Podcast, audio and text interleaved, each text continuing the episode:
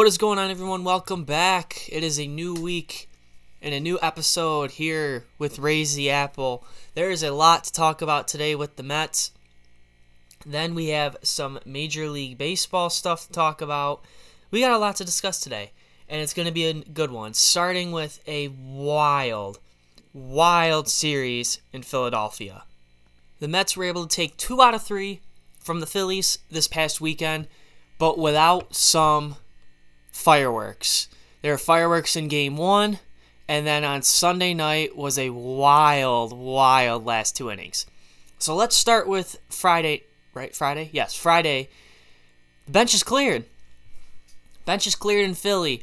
We had Jose Alvarado and Dom Smith going at it. So before we go into that, though, a little bit of background. So last time the Mets and Phillies played at Citi, there was at Citi Field. Conforto's up. Jose Alvarado's pitching for the Phillies. He throws one pitch that goes up and in near Conforto's head. The very next pitch he throws, throws up and in. Conforto braces himself again, hits him on the wrist. So back to back pitches that were up and in. I mean, I'm not, I don't think Alvarado intended to do that. But Dom and the rest of the Mets did not like that. And then they made Alvarado aware that they did not like that and they started yelling at him. Alvarado started yelling back. He's telling them to shush and be quiet and go away, all that. And I did not like that from Alvarado. I thought he made it a million times worse, and it was kind of a cowardish on his part. It was childish, I think is a better word than coward. The way he was, the antics that Alvarado was giving back to the Mets dugout were a little childish. And then we come up to Friday. Dom Smith's up, Alvarado is in. Alvarado faces off against Dom Smith, the rematch we all, we all were anticipating. And Alvarado strikes out Dom. Dom is walking back to the dugout, doesn't look at him, doesn't say a word, nothing. Strikeout to end the inning. Dom's walking back, he's got his head down. Alvarado uh, pounding his chest, getting excited because he had a big strikeout. Because the tying run, I believe the situation was like the tying run was on third or in scoring position or something like that, if I remember correctly. And then Alvarado, being immature and classless, again in my opinion, turns and looks at Dom and is starts taunting Dom. Starts taunting him, telling him like go away, all that kind of stuff, taunting at him.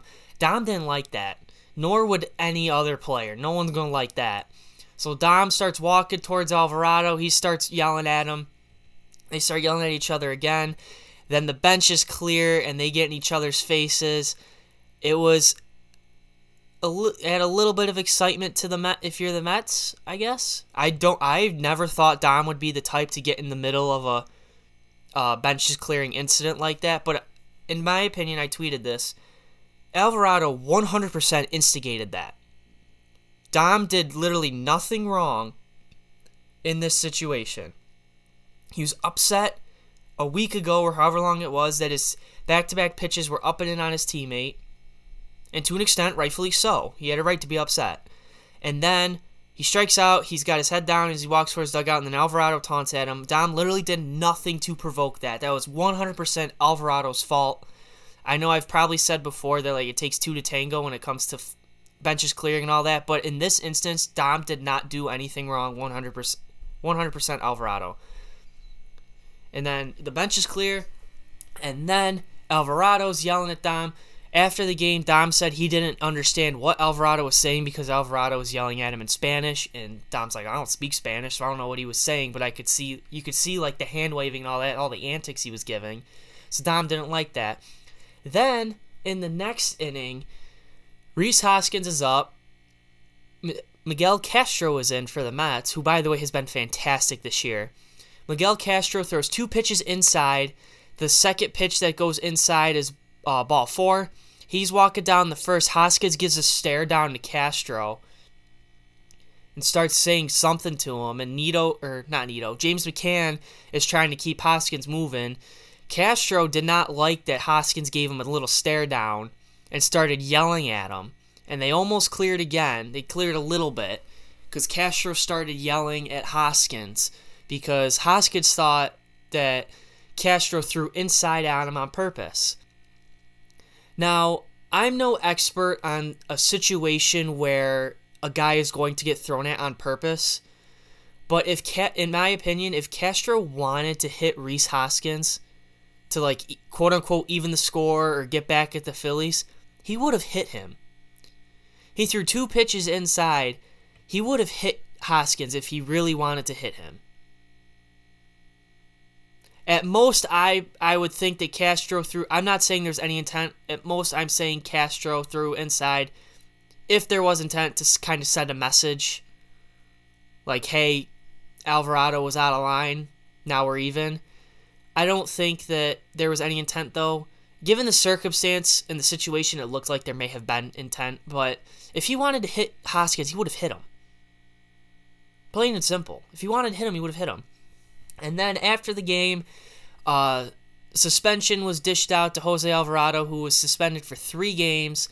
He appealed it. It got down to two, which was annoying because he was horrible Monday night. He couldn't hit the strikes, or Sunday night. He couldn't hit the strike zone if it was 20 feet by 20 feet. So conveniently, the next night he was going to be probably not used anyway. So he's re- really only suspended for one game. Then Dom gets fined, an undisclosed fine, along with Miguel Castro.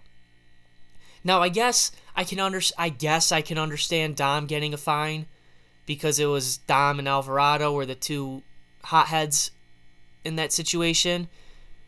But I don't understand why Miguel Castro got fined. If Miguel Castro wanted to hit Rhys Hoskins, he would have hit Rhys Hoskins. He threw inside, two pitches inside, they weren't at his head. They were middle plate, middle of the plate, belt area. They weren't up and in or anything like that. I don't understand why Castro got fined. I guess I understand why Dom also got fined, but I don't understand why Castro got fined. I don't I don't I don't agree with that MLB. Not one bit. Especially especially since there was another bench clearing in Cincinnati that we'll talk about later where there was no suspension or fines as of this morning when I read about it that were levied in that bench clearing incident. But again, we'll we'll talk about that a little bit later on. So that was a little annoying, but hopefully it got a little fuel uh, in this in the Mets lineup. Then Sunday night came. What a wild, wild game Sunday night, especially the last two innings of the game. So the eighth inning comes around. It's four to three. And then Jonathan Villar gets a base hit. Then Jose Peraza comes in to make his Mets debut. Of, I honestly forgot the Mets signed Jose Peraza. So Jose Peraza comes up, hits a, a line drive over to Hoskins at first base. Hoskins uh, missed it, just went off his glove, just just out of his reach. Reaches for it off his glove. Uh, Villar is able to get to third, just because of where the ball rolled to. Jonathan Villar caught the Phillies dead in the water sleeping. He rounds third. No one's paying attention. Everyone's all got their back turned. Hoskins taking his time getting the ball. He's mad at himself because he missed that play, so he's being all laissez faire with it. He lobs it up to get it back in the infield, and Villar takes off and steals a run from the Phillies to tie the game. It was not. It. I loved it. He just comes around third. No one's paying attention. Just takes off for home. Tie game. Then the Mets get the bases loaded because, like I said before, Alvarado couldn't hit anything. He was throwing balls all over the place. Pete comes up, rips a three-run double, thank courtesy of Donnie Stevenson. The I'm assuming is an inside joke among the Mets players where they're saying that's where their offense is starting to heat up and come from is their uh, Donnie Stevenson, which I is some sort of inside joke. Maybe one day we'll find out the orig- origination of that. And then it goes to the bottom of the ninth. Edwin Diaz is coming in. A lot of people were confused as to why Diaz was coming in. In my opinion, why not? You why not get him get him in there and throwing? It was a four run lead. He's been great this year. What could possibly go wrong? Well, Roman Quinn RBI triple. So it's uh, 8 5. Then two more runners get on, so Diaz obviously not his best night. Not having a good night. Two outs. Rhys Hoskins comes up yet again, hits the ball to deep right field, hits the top of the post on the right field wall. It is ruled a home run, and the game is tied at eight. Everyone's going crazy. Hoskins has his arm up. The Phillies dugout's going crazy. The fans are going crazy. We got a tie game. Then, whoa, whoa, whoa, it's under review. So the way the Citizens Bank Park is constructed, there's the right field wall, then there's a, po- uh, a bar across the top of the wall, and then there's the seats. For it to be a home run in Citizens Bank Park, it has to hit the seats. If it hits that top bar railing, it is not a home run. That that's just how it. If it hits that railing, it's not a home run. They reviewing it. Diaz gets taken out because he's having. Uh, it was injury related. Turns out he had some back stiffness, but he should be good to go. So Jeurys Familia is coming in to warm up while they're reviewing it. And they review it, you look at it, and you really can't, it didn't look like it hit the seats. It looked like it hit the top of that post. Then the umpires come out with the verdict. It was ruled to have hit the post, the top of that railing, and Hoskins was not happy. Hoskins, you could read lips that Hoskins had some uh, not so nice words to say to the umps. So, based on where the runners were when the ball hit the railing, it was ruled a double. Hoskins would be at second, and both runners did score, would score. So it was 8 7 at that point. And then Harper comes up, Harper strikes out against Familia. The Mets escape with a series win and a wild, wild finish. And that was nut. That was one of the crazier endings to a game I've seen in a long time. And if Therese Hoskins or any Phillies fans that are upset with that, don't be mad at the umps for making that call. I know the umps made a lot of questionable calls, like especially with that McCutchen out of the baseline one the umps had a bad series in Philly, but blame your stadium layout for that. For that even having to be a reviewable play.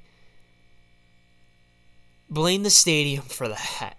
That's not the umps doing. That's the your stadium is laid out to the point where if it hits that bar, it's not a home run.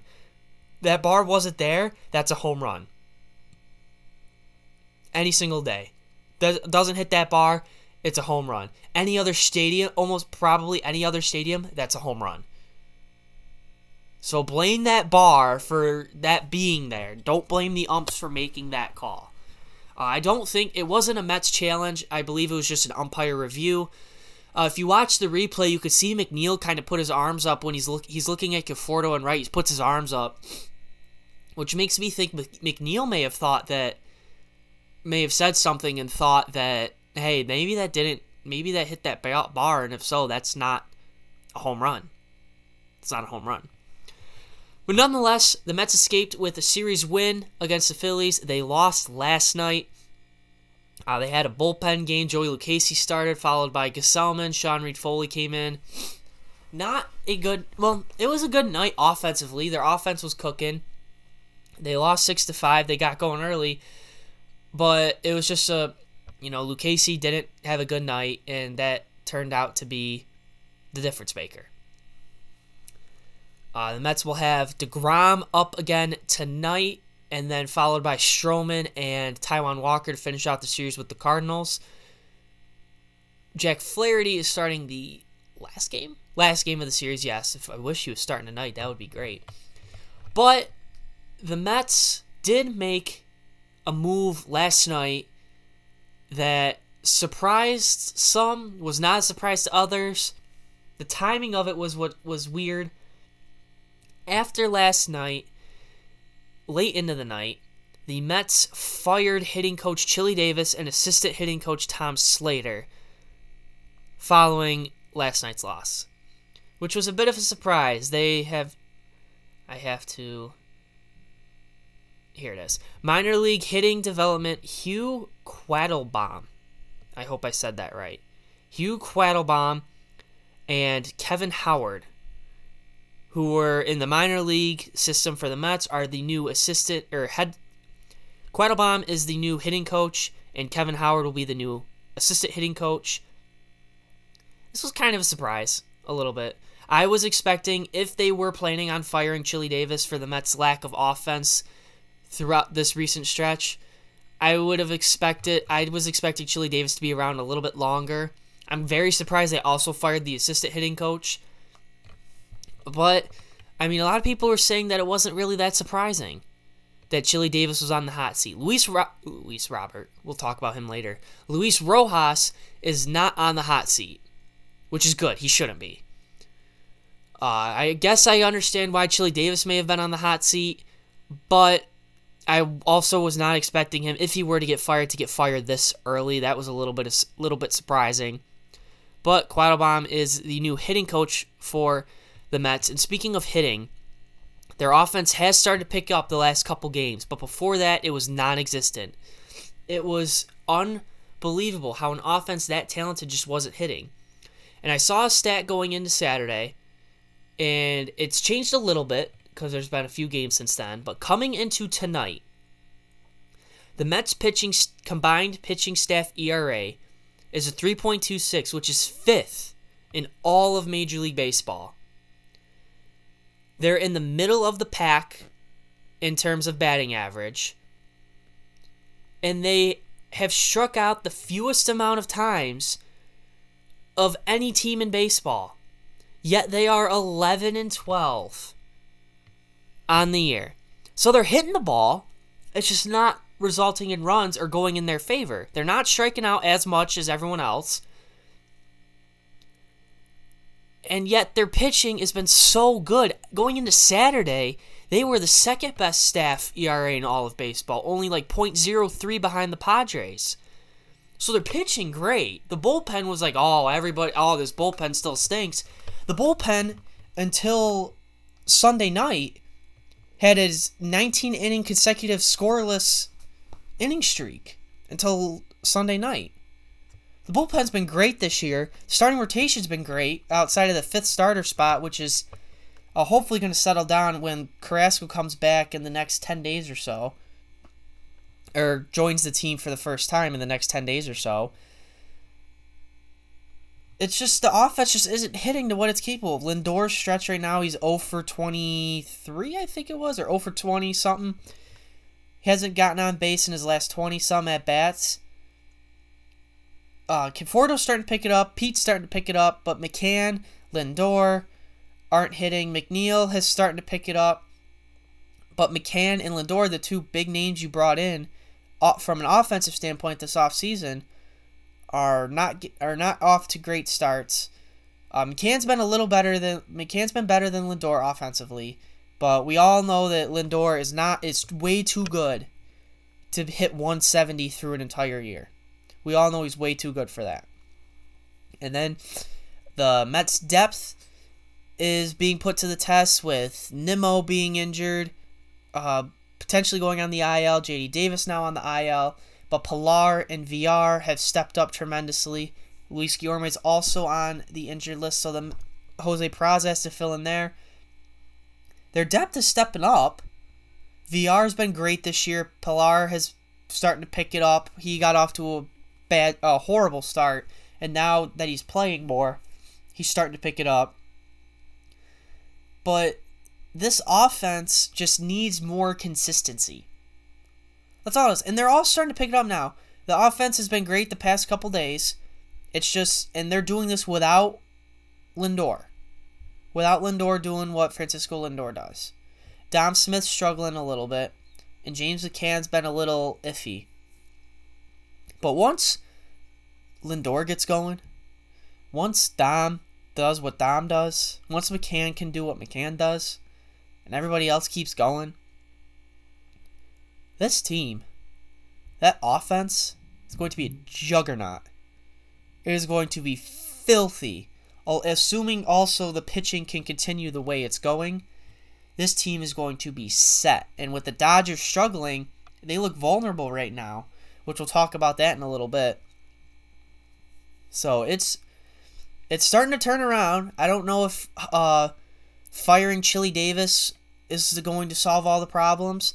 Uh, maybe Donnie Stevenson, the Mets imaginary hitting instructor liaison, is the trick. Who knows? But uh, we'll have to figure out, and hopefully they can keep that offense rolling, get some momentum going. They have a stretch here. They're in the middle of a stretch now where they're playing 10 days in a row before their next day off. So hopefully they can get some more consistent offense going into that off day. But that is going to be it in terms of New York Mets news. We're going to transition now into the rest of Major League Baseball. We have two major injuries. Dustin May of the Dodgers will be out for the rest of the year. A huge, huge blow. He is getting Tommy John surgery. Such, such awful. It's horrible for the Dodgers from playing standpoint. That's a big blow to their rotation. But from also a baseball standpoint, Dustin May's stuff is electric. It is unreal watching him. His two seamer, it, the movement on his two seamer is ridiculous. So having a talent like him be done for the year is real blow. Another young talent done for the year is Luis, or not done for the year, but done for a majority of the year. Luis Robert will be out 12 to 16 weeks with a right hip flexor tear. Huge blow for the White Sox after they also have lost at the beginning of the season Eloy Jimenez for about six months to a torn pec. So two of their up and coming superstars are unfortunately going to be out for a long time. Won't be back till late August, September uh, for their final playoff push. But those are just huge, huge blows for both of those teams and also for baseball. They're two up and coming stars, and just having that happen is just horrible. I mentioned it earlier. We're going to talk about it again. The bench is cleared in Cincy. Amir Garrett, it wasn't enough for him to charge the entire Pirates dugout in 2019. He now is going after the entire Chicago Cubs dugout. He's taken his run through the National League. Amir Garrett, who struggled to start the year, struck out Anthony Rizzo in the their series against the Cubs. He was very excited or pumped up. He's a lot like Marcus Stroman, where he likes to show his emotion. And I'm not saying that's wrong. That's good. I like that. But he started Garrett started showing his emotion. Javi Baez took exception to that. Starts yelling off at Garrett. Garrett doesn't. Garrett's gonna give it back to you every single time. Garrett comes back at him. Next thing you know, the bench is clear. Amir Garrett and Javi Baez are in each other's faces. Uh, there's that picture on Twitter of Javi Baez just straight up flipping off Amir Garrett, which was great. But no suspensions, no fines as of now levied in that situation, which kind of annoying, considering that what hap- that they issued fines and suspensions in the Mets Phillies fiasco, but not issuing even fines in this situation, which was Ill- inconsistent of Major League Baseball. But you know, we could go on forever and ever about that, but it's it's whatever. Uh, there are two. Let me see here. I'm just reading over my notes quick. Two more things I want to talk about before we do this day in baseball. First of which, ESPN Sunday Night Baseball. Get it together. First of all, they sat there and said that I love Matt Vasgersian as a broadcaster. I love him, but they had it. was a struggle. It was a painful night to listen on Sunday. First of all, they said that they talked about McCann and JT Realmuto's free agency. McCann signed long, long before JT Realmuto which they did correct that later on. They also said Francisco Lindor was acquired in free agency. Francisco Lindor was traded. He wasn't acquired in free agency. He was traded and then they extended him. There that is a different. There is a difference in that. But also, I tweeted this and it's worth repeating.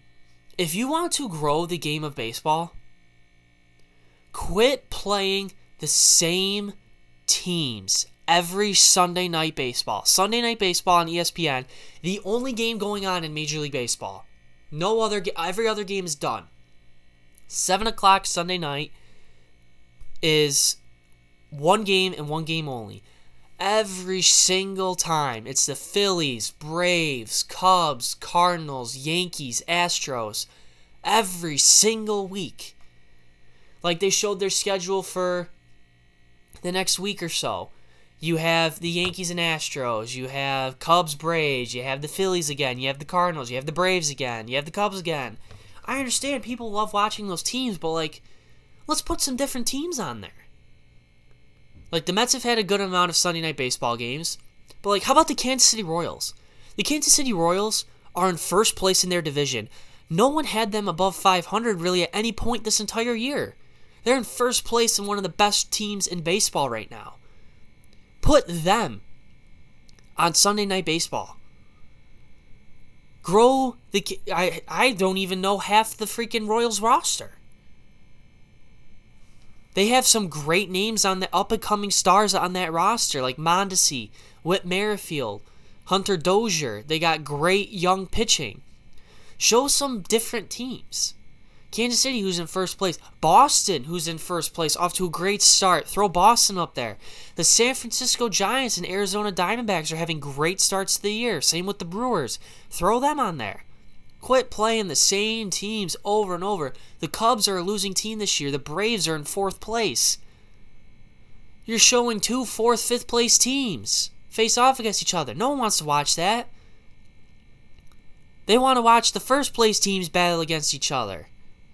Which leads into my second rant and last rant the power rankings for this week. I know they're power rankings and they mean nothing, but the power rankings were ridiculous for this past week.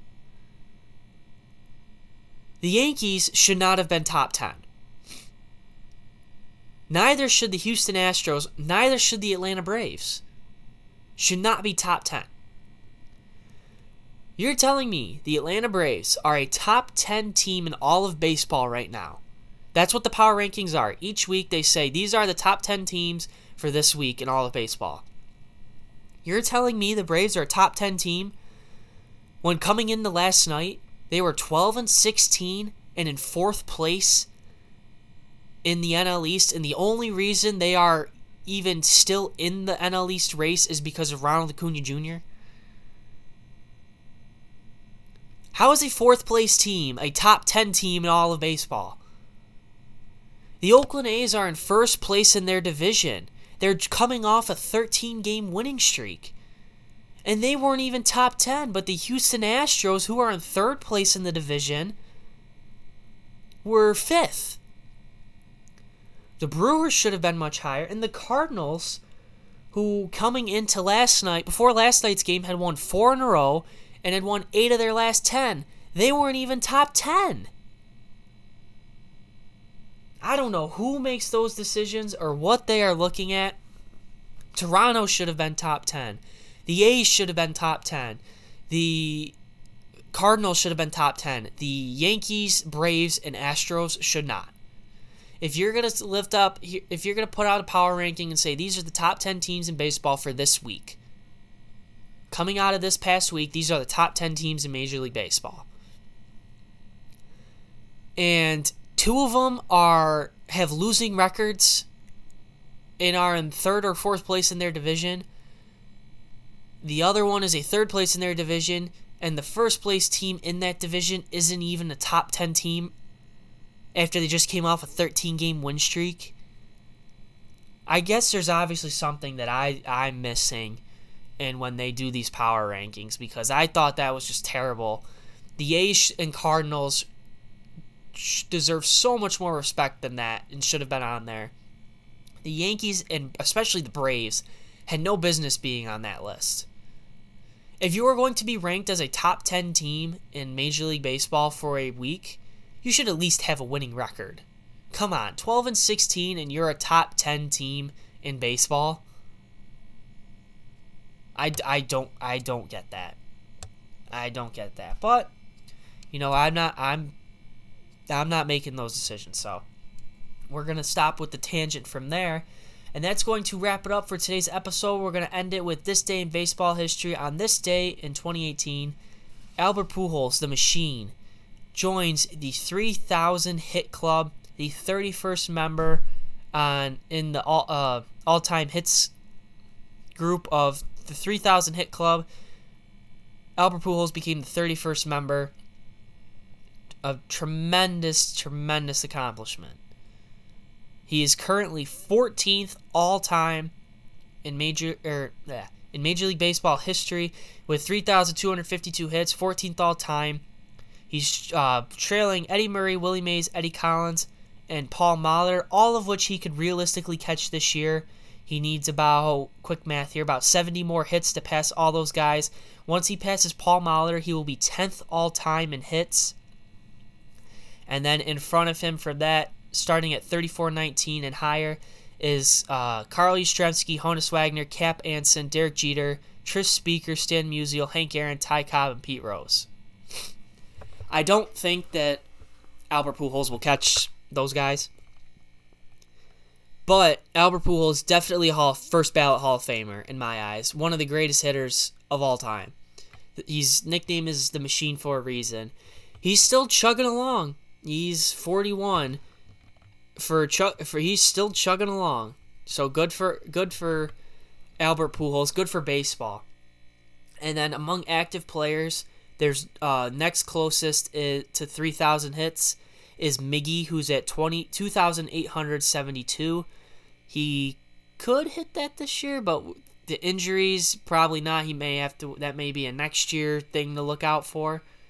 And then after Miggy, there's no one until Robinson Cano, who's about uh, 370 hits away from 3,000. So we don't look like we'll see another 3,000 hit member until probably next year with Miggy and I think we got a couple more years for Cano, even if he's if he even is still around for that long. But that is going to wrap it up for today's episode of Raise the Apple. Jacob DeGrom Day. What can DeGrom do tonight to top himself? We'll see. Hopefully the Mets can even up this series at a game apiece with the Cardinals, get back to 500, get back into first place, and we will hopefully have some more to talk about on Thursday. Make sure you like, comment, share, subscribe down below. Make sure you subscribe if you're listening on Apple Podcasts and Google Podcasts, and make sure you hit that follow button on Twitter at RTA underscore pod. And we hope you enjoyed this episode of Raise the Apple. We'll see you back on Thursday. Let's go, Mets.